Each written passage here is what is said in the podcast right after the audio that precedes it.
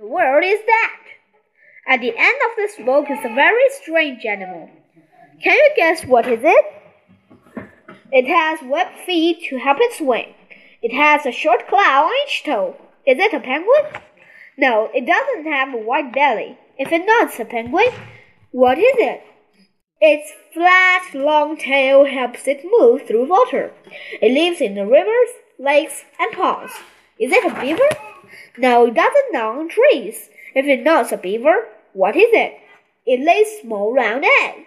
It has a wide bill for getting food. Is it a duck?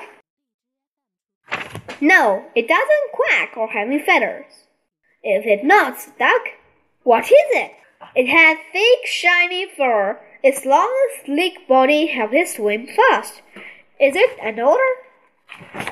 No, it doesn't have whiskers. If it does, an otter, what is it? It's a platypus. What in the world is that?